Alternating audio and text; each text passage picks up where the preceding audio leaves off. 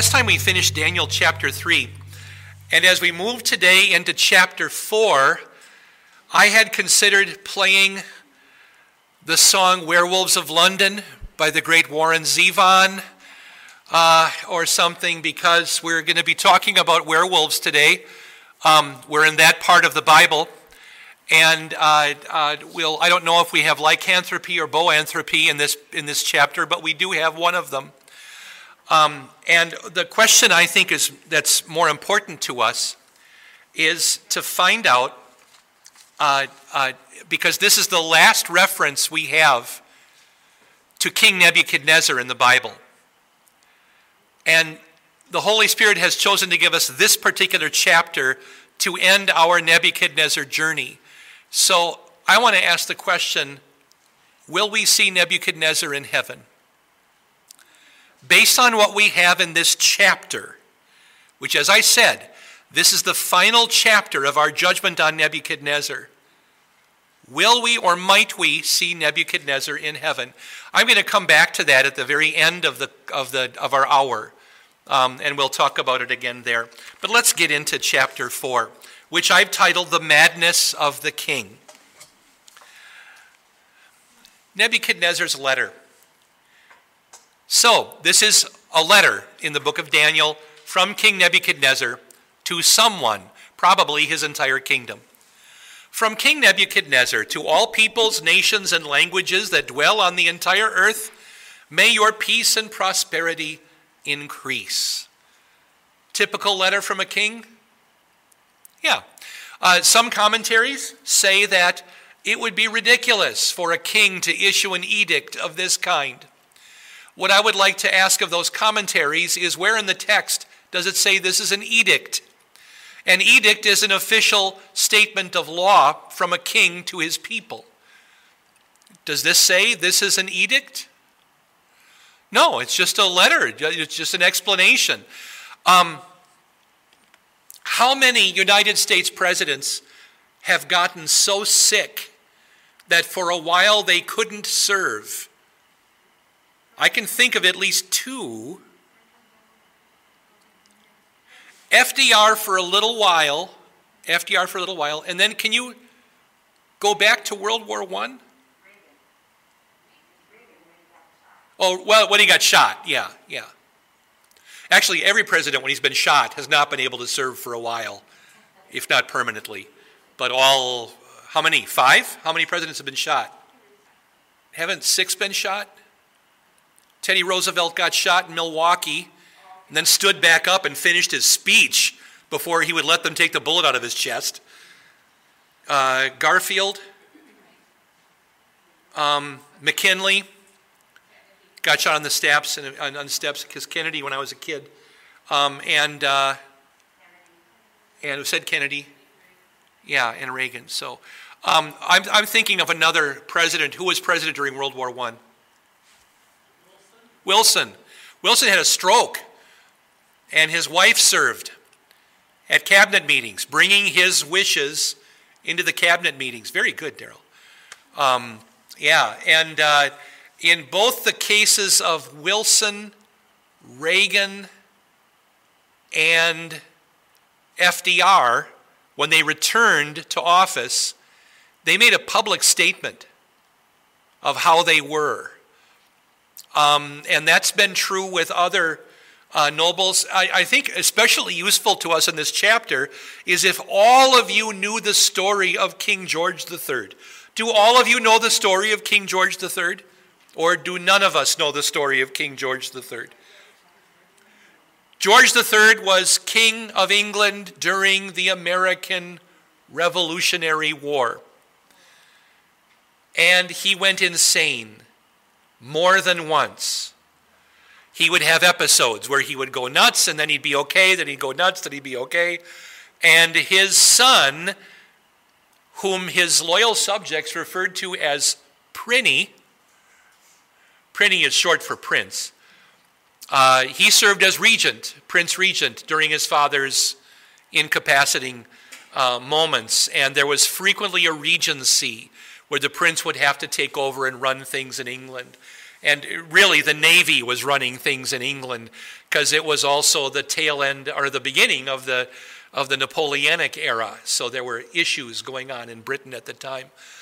Um, but here, if we have a king, as happens in our chapter, who is overcome by insanity or madness, and then he comes back, doesn't it make sense that he would issue a statement saying, Hi, I'm better now, I'm on the throne? You know, kind of makes sense to me, especially if there's a question about who's really on the throne. So Nebuchadnezzar issues this, I'll just call it a statement, this letter. So, uh, verse 2 It seemed good to me to declare the signs and wonders that the Most High God did for me. How great are his signs! How mighty are his wonders! His kingdom is an eternal kingdom, and his dominion extends from generation to generation. If I compare that, those two verses, to everything that Abraham or Isaac or Jacob say about God, am I going to come with much of a difference? It doesn't seem like there's much of a difference. Especially if I go back to a guy like Enoch before the flood, where he warns about godlessness, but he never says anything in Scripture that's even this good. Um, he has law warnings, but this is kind of praise, isn't it? So, this is pretty spectacular for a king. Might it be that Nebuchadnezzar was still mixed up about certain doctrines? Yeah, yeah. Might it be that the thief on the cross was still mixed up about certain doctrines? And yet, is the thief on the cross in heaven? Yeah. He had faith in the true God in, the sal- in salvation through Jesus. Nebuchadnezzar seems to have had an understanding, and who would he have he gotten this understanding from? Probably Daniel, his chief wise man, or his chief wise man, I should say. So this is pretty good stuff here, and I, I, I hesitate to criticize these things by Nebuchadnezzar. I would love to criticize earlier things he said and did, but this stuff is pretty good. Let's just go on. By the way, I'm sorry, I have to say something about this. It's in your notes. Our Lutheran dogmaticians from the 19th and 20th centuries quote 11 passages in the Bible that talk about God's eternal nature. This is one of them, where he says his kingdom is an eternal kingdom, his dominion extends from generation to generation. Um, so, so, although it's possible that Nebuchadnezzar had a problem with certain doctrines and maybe struggled with some temptations and some doctrines, could he speak the truth here? Sure. Um, do you remember the passage in Galatians where Paul has to oppose an apostle because he was getting something wrong? It was Peter. Peter, of all people. Peter, who had seen the giant ship's sail descend from heaven, filled with pork and rhinoceros and snake and whatever else, whatever other unclean animals, a hoopoe and a bat and a horned owl or whatever was in that sail, um, he saw that uh, and was told that you can now eat these unclean things. And he was on the rooftop of a Gentile, went downstairs and told them, I know that God has told me I can reach out to the Gentiles. And then, not that long later, Paul has to oppose Peter because Peter had gone back to maybe I shouldn't eat with the Gentiles. So Sometimes, do pastors make mistakes? Yeah, yeah. If a pastor sometimes can make a mistake, could a heathen king make a mistake? Well, absolutely. Yeah. I'd be surprised if a heathen king, you know, came to faith, and yet here we seem to have one. At least in this verse, it seems like he is. Well, going on. Four and five. When I, Nebuchadnezzar, was carefree in my house and prospering in my palace. Can I just say, um, we have chronicles of Nebuchadnezzar's reign uh, from Babylon for the first oh, uh, 20 years, 23 years, I think, of his reign as king. Why do we have those chronicles for the beginning and not the end? Because in the beginning he was doing interesting stuff. At the end he wasn't. What interesting things do kings often do? That would, that would you'd keep a record of. They go to war. Yeah, in fact, in Babylon, as in Sumer and Akkad and other places like that, they actually named their years after commanding generals in their wars. So, uh, who here no- remembers Norman Schwarzkopf? Remember that name? Could we have a year called the Year of Schwarzkopf? We kind of know what year it was? 1991. Yeah, yeah. Would you remember that? Uh, uh, or we would have a year like uh, the year of uh, George Patton or something like that. Um, and in fact, in Babylon, what you'd get is first year of Patton, second year of Patton, then first year of Eisenhower, second year of Eisenhower, that kind of stuff going on um, as the wars go on. So, might, who was the who was the big general in uh, Vietnam? McNamara, right? After um, after MacArthur got sacked, it was McNamara in Vietnam and so forth. So, those kinds of things. Well, they did that in Babylon as well. And then for a while, uh, things end in Babylon. Years get named not after commanding generals of wars, but after, oh, the Secretary of the Interior and the Secretary of Education and this financial advisor, because they weren't at war. And nothing much else gets recorded because they were kind of at peace. Nebuchadnezzar undertook big building projects. You ever heard of one? One of Nebuchadnezzar's building projects? the Hanging Gardens of Babylon, built by Nebuchadnezzar in the second half of his reign as king, when he expanded the city of Babylon uh, right across the river from Mosul in modern Iraq. Um, that's where Babylon was. And actually, in ancient times, people thought more of the gate of Babylon than of the Hanging Gardens. But when they made the list of great wonders of the ancient world, for whatever reason, the committee, I don't know who it was, voted for the Hanging Gardens and not for the big Ishtar Gate. But many of you have seen a reproduction of the Ishtar Gate if you've ever gone to the Natural History Museum in Chicago. You ever seen it? There's a, like a big brick wall with a kind of a mosaic of a, of a griffin or a lion on this huge wall. That's the, uh, one panel from the giant Ishtar gate going into Babylon, and Nebuchadnezzar thought it was the best thing he ever built.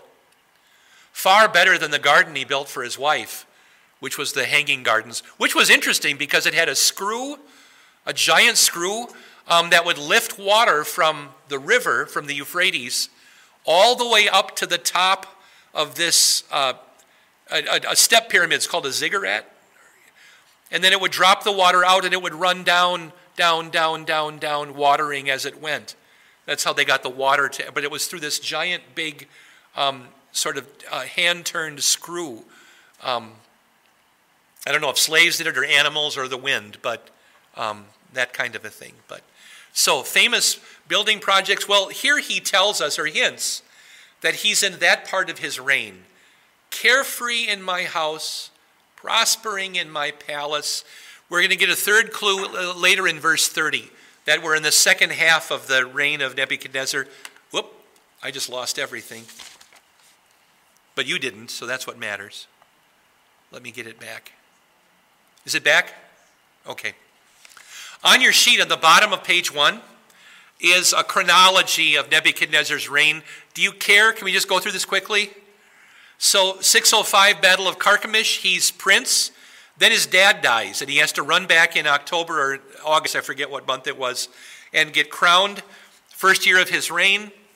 Uh, in 599, there's one year off from the campaigns when evidently he had a really bad battle against the Syrians and had to take a whole year to repair all of his chariots or rebuild them. Um, then he uh, campaigned against Arabia, Jerusalem, Syria, Elam, Syria, again 594. Turn the page. Uh, he had a big show of force in about 588. um, or so, or no, 594 against Sam, Pharaoh, the new Pharaoh, Psamtik II, who's not in the Bible but was living at this time. It's a big assault on Egypt and the siege of Jerusalem, 587. He had a siege of Tyre, the city of Tyre up in the northwest in Lebanon, that went on for 13 years. Um, had an attempted invasion of Egypt, and sometime after that Egyptian thing, in the last, or sometime, I'm sorry, after the siege of Tyre, in the last 10 or so years of his reign when not much was going on anymore, probably is this time of prosperity when he was, when he had this dream and had this problem, so that we have in our text this time of peace, relative peace. Could have been during the siege of Tyre when for 13 years the army is there, but not a lot is going on otherwise. Okay, so when I, Nebuchadnezzar, was carefree in my house and prospering in my palace, I saw a dream that frightened me. The images I saw while I was on my bed and the visions in my head alarmed me. So I issued a decree to bring before me all the wise men of Babylon, so that they could give the interpretation of the dream and make it known to me. Then the magicians, the spellcasters, the astrologers, and the diviners came, and I told them the dream, however, they could not make its meaning known to me. Um, a couple commentaries have criticized this. Well, isn't that what always happened with Nebuchadnezzar? Something happens and nobody knows what it means? Well, let's be careful. Because uh, to me, this suggests that in 20 years, this was only the second time that this had happened to Nebuchadnezzar. And they're both going to be resolved by Daniel. But that's, I, I think this king was calling in his astrologers all the time. And usually they got it right or it didn't matter. But this is the second time that he's had to call up Daniel when nobody else knew what to do. So to me, this seems like a much more significant event than what some commentators give it credit for. So I, I want to be careful about what the text says versus my opinion. And which one is more important, my opinion or the text? The text. Well, you're a Lutheran. Because that's what, that's, that's what we always want to uh, be careful about is what does the text actually say? So, afterward, Daniel came before me, whose name is Belteshazzar, like the name of my God, and a spirit of the holy gods dwells in him. And I told him the dream. Belteshazzar, chief of the magicians, because I know that a spirit of the holy gods dwells in you, and no mystery is too difficult for you, take a look at the dream I saw and interpret it for me. So he calls in all of his wise men. They don't know what to do. He calls in Daniel, whose other name was Belteshazzar, and he gets something wrong. What does he get wrong in this passage? Sure. Yeah, yeah. So would you say that Nebuchadnezzar has a perfect understanding of faith and the nature of God? No, no, he doesn't. Uh, what Roman would have a perfect understanding of the true God? What Greek? What Greek philosopher? Um, and yet, when Paul spoke, spoke at the Areopagus um, to the, to the uh, Greek philosophers who were there in Athens, one of them came to faith um, after, after Paul preached there. Um, does that mean that that guy immediately had a perfect faith? No, but he was baptized. And, uh, and a prominent woman um, also came to faith at that time, an Athenian woman with evidently a lot of money who uh, Paul also converted. She was baptized and probably supported the mission work there in Athens. And so uh, all, the same is true of the jailer of Philippi and Lydia in Philippi and on and on. When we first meet Apollos, uh, he's preaching in, um, is it Ephesus? And uh, uh, uh what do we find out about Apollos? He hardly knew anything about Jesus. He barely knew Jesus' name. And yet, Aquila and Priscilla talk to him, fill him in, uh, give him a better understanding. And then he says, You know what? I'm glad I'm going to keep preaching, but maybe I shouldn't keep preaching here. I, I kind of think that was a wise choice with Apollos, that he had been Um, he'd been going so far with his instruction, but couldn't go any farther, although he's a very effective preacher. The, uh, Luke says that he boiled over with the Spirit when he talked. You ever known a guy who talked like that? Uh, preacher? And just, just boiling over all the time. And uh, that's why Apollos was. I think he was, in part, a little embarrassed that he had gotten so much wrong or didn't have a complete story. So Although they would have been forgiving, they certainly, I'm sure they loved him. He thought maybe I should go somewhere else. So he goes, anybody know where he went? He goes to Corinth, sailed across the sea and left Ephesus and, uh, and went over to Corinth to preach, or to Achaia, I should say. Corinth was one of those places. So, yeah, he doesn't have it right, um, but he has some things right, and he does call on Daniel. Now, my question also is why is Daniel uh, the last guy to come. I think his usual task was to ask the guys who are here now, the astrologers. Daniel um, uh, uh, was the chief of the Magi. Um, it's been suggested that maybe because the king's edict was to gather all of the astrologers and the wise men, maybe Daniel took it on himself to make sure they all got there. Maybe Daniel was out getting them. Um, and so he was late coming in. It could also be, and I, I kind of like this, this, this idea, could also be that the king wanted to find out if the other guys would know because he was pretty scared of, of things when Daniel started talking. Um, he got nervous when Daniel talked. Remember, I said last time that people got nervous when Nebuchadnezzar talked? Because you never knew what he was going to say? Well, Nebuchadnezzar was impressed by Daniel and I think a little scared of him and of the true God. And he kind of hoped it wouldn't be that. But now he realizes nobody else knows. I gotta, I gotta ask Daniel. So it's gonna be, this is gonna be a big one, huh? This is gonna be a whopper. Whatever this dream means, this dream of the tree. We haven't even heard the dream yet, but it's gonna be a big one. So let's get to the vision. Uh, where's my clicker? Here we go. Maybe we can describe the vision before uh, we take a little break here. I was seeing visions in my head while I was on my bed. There was a tree standing in the middle of the earth, and its height was great. Um, I think we all have the same idea, but we should be on the same page. What do you think he means by the middle of the earth? Babylon.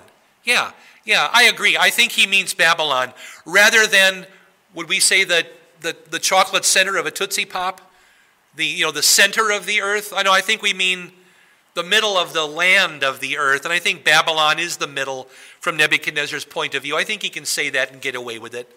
Um, so, yeah, uh, just want to be sure we're talking about the same thing. Remember that our worldview of the earth as a sphere is not necessarily what every ancient author or, or, or even theologian would necessarily have had. So there, there, maybe Isaiah never thought about it. Maybe Habakkuk never thought about it. Maybe Jonah did. I don't know. But uh, you know, some of the sailors, maybe Paul did. But I'm not sure that some of the other guys necessarily did. We have our view of the earth because we've been taught it. But have any of you been around the world? I have, I have a couple friends who have. You have, Elaine? I have friends who have been to Europe, and, and I, have, I, I know people in Africa. I have a friend who lives in Australia, and people have been around the world, but I haven't personally. You know, it could be all be a hoax, right? No, I don't think so. Um, okay. So, he sees this tree. And this is his description. Just listen while you look at this cool picture. So, its leaves were beautiful, and its fruit was plentiful on it there was enough food for all. Under the tree the wild animals had shade, and the birds of the air lived in its branches, and all living creatures fed themselves from it. So, what is it that the tree gives? Well, let me just read these points from your handout. So, it's standing in the middle of the earth. It's a very tall tree. It grows and becomes strong. Its height reached up to the sky or to the heavens. Is there a significance there? Well, taller than the others, maybe? Would be, at, at the very least, I could say that. It was visible from the, from the whole earth. Sometimes um, I have a colleague who struggles when in Revelation everyone will see Christ coming on the last day.